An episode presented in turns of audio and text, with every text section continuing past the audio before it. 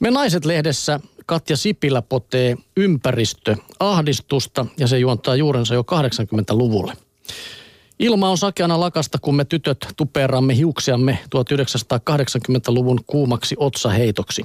Suihketta kuluu, kunnes erään oppitunnin jälkeen en voikaan kaivaa lakkapulloa kassista. Opettaja on kertonut, että pullojen ponnekaasut tuhoavat maapallolle elintärkeää otsonikerrosta. Syyllisyys alkaa puristaa rintakehää. Kotona pöydän laidalla tönöttävä lakkapullo muistuttaa minua jatkuvasti, kuinka olenkaan pilannut ihmiskunnan tulevaisuuden. Olen osallinen, olen ostanut hirviön, enkä uskalla edes hävittää sitä. Se nimittäin tuhoaisi ilmakehää kaatopaikallakin. Mutta mihin laimeni teinin tuska? Nyt sille olisi nimittäin tarvetta. Otsonikatoakin järisyttävämpi ongelma on nykyinen ilmastonmuutos, joka näkyy tutkimuksissa aina vain selvemmin. Uutisia on paukutettu suomalaisten päähän 30 vuotta. Kaikki tietävät, että jäätiköt sulavat, merenpinta nousee ja pikkuinen Tuvalun saari uppoaa että myrskyt, kuivuus ja helleaallot lisääntyvät, jääkarhut, pingviinit ja pohjoisen perhoslajit kuolevat sukupuuttoon. Vesivarannot loppuvat ja hurrikaanit iskevät yhä useammin. Silti ei ahdista, paitsi ehkä ihan vähän joskus, kun oikein tarkasti pysähtyy miettimään.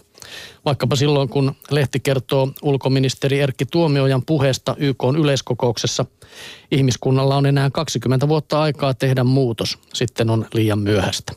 20 vuotta, sehän ei ole mitään. Vaikka tietoa on, omassa elämässä muutos tapahtuu hitaasti. Siinä oli monta hiitä nimittäin. Mä en, mä en jäänyt jumiin. Kyllähän sitä kierrättää paperit, pahvit, metallit, lasit ja kerää ongelmajätteet. Ostaa ja myy kirppiksillä, alentaa kodin lämpötilaakin. Silti päivittäinen ympäristösatsaukseni lepää yleensä aamiaislautasella. Kotimaista kaurapuuroa ja itse poimittuja mustikoita. Kiusallisesti muistan, että Suomen kuuluisin yksinkertaisen elämän lähettiläs Leo Stranius ei energiasäästäkseen kypsennä puuroaan edes mikrossa, vaan syö sen raakoina hiutaleena soijamaidon kanssa. Eipäs hymyile siellä nyt. Kun edessä on ilmastonmuutosmöykky, oma touhu tuntuu toivottomalta piiperrykseltä. Enempääkään ei silti oikein pysty, ei jaksa, ei ehdi. Näin Katja Sipilä. No en yhtään ihmettele. Mietin nyt syö raakoja puurohiutaleita, niin tota, kyllä siinä lähdetään pelastamaan jostain muualta meitsin maailmaa kuin puurolauta. Auttaako se asia, kun mä syön riisimurot kuivana ilman maitoa? Taatusti. Auttaako se mitä? Hyvä. No niin. Joo. No tota, jatketaan vähän saman aiheen tiimolta. Nimittäin urheilutoimittaja Louis Grizzard on, on verrannut jalkapalloa itse elämään.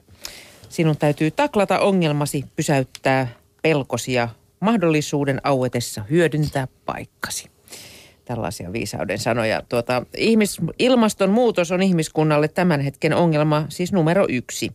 Voiko jalkapallosta ottaa oppia ilmastonmuutoksen torjuntaan? Epäilemättä voi. Jalkapallosta voi ottaa oppia lähestulkoon mihin tahansa, mutta kuunnellaan lisää. Vääntö ilmastopolitiikan ympärillä on ainakin kovaa. Jalkapallossa pelitulos on mustavalkoinen, sitä joko häviää tai voittaa, kun pelataan loppuun asti. Se kumpi haluaa voittoa enemmän tai kenellä on äänekkäimmät kannatusjoukot, ei lopulta ratkaise peliä. Tärkeintä on tehdä oikeat ratkaisut oikealla hetkellä.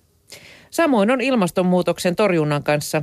Lopulta vain historioitsijat muistavat yksityiskohdat ja päällimmäiseksi mieleen jää vain se, että onnistuttiinko vai ei. Kuten selostaja Brurelik Erik Vallenius on sanonut, Komeita maalit eivät olleet, mutta tärkeitä siitä huolimatta tai ehkä juuri siksi. Nyt ilmastonmuutoksen hillinnässä on ratkaisujen aika eikä tyylipisteitä jaella. Omien pelkojen ei kannata antaa olla esteenä, kun toimitaan yhteisen hyvän puolesta. Mutta entä ne ongelmien taklaukset? Tässä kohtaa tarvitaan reilu peliasennetta.